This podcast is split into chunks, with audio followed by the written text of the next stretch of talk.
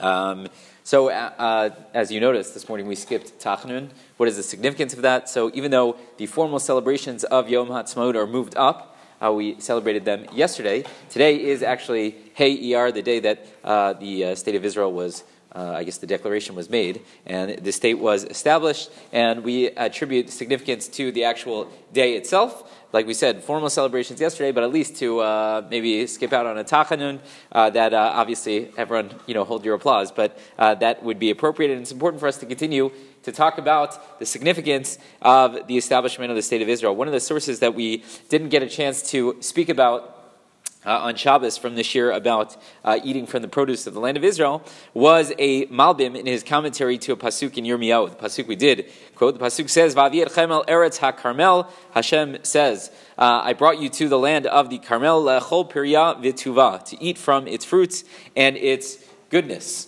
And then he goes on to discuss how, unfortunately, we didn't uh, behave as we were supposed to do. But it sounds like the reason why we were brought to land was lechol piriya v'tuvah, to eat its fruits and its goodness. So the Malbim here explains, he says, even though it, it's not necessarily so clear from the Pasuk, there was actually two different goals of bringing the Jewish people to the land of Israel. Aleph, what's the first one? Le'echol piriyah, to eat its fruits, lizbo amituv hagashmi, and to enjoy the physical, to enjoy the bounty, the material that is provided by the land of Israel, all kinds of wonderful things that we could derive from the land itself. But bet, there's another reason why Hashem brought us to the land. Why was that?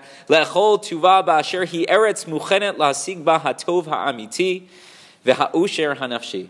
Number two is to bring us to a land which was muchanet, it was ready, it's prepared, Lahasig b'hatov amiti, to really understand and appreciate what is the ultimate good and what is the Osher Hanafshi, that which is more spiritual in nature. Very similar to what we've been talking about, or what we spoke about last night, what we quoted the Orach Haim HaKadosh and what the mitzvah of orla is all about in his discussion on this week's parsha. Right? There's two different goals of the land of Israel. Number one is to build it up. Uh, we have to settle the land. We have to create a nation and a model nation, obviously, as well. But again, the ultimate goal is to balance that with the fact that this is a spiritual land, a land where we come, we can become closer with Hashem, where we can keep more mitzvot, the land which is the homeland of the Jewish people. Right, there is both a physical element, but obviously a spiritual element. And the goal is not to have one versus the other. The goal is to have the two together. And like we said yesterday, that's our challenge, is to figure out what is the proper balance, how do we strike that proper balance. But we always need to make sure that we have both the physical as well as the spiritual. We build up the land, we make it a nation, a model nation,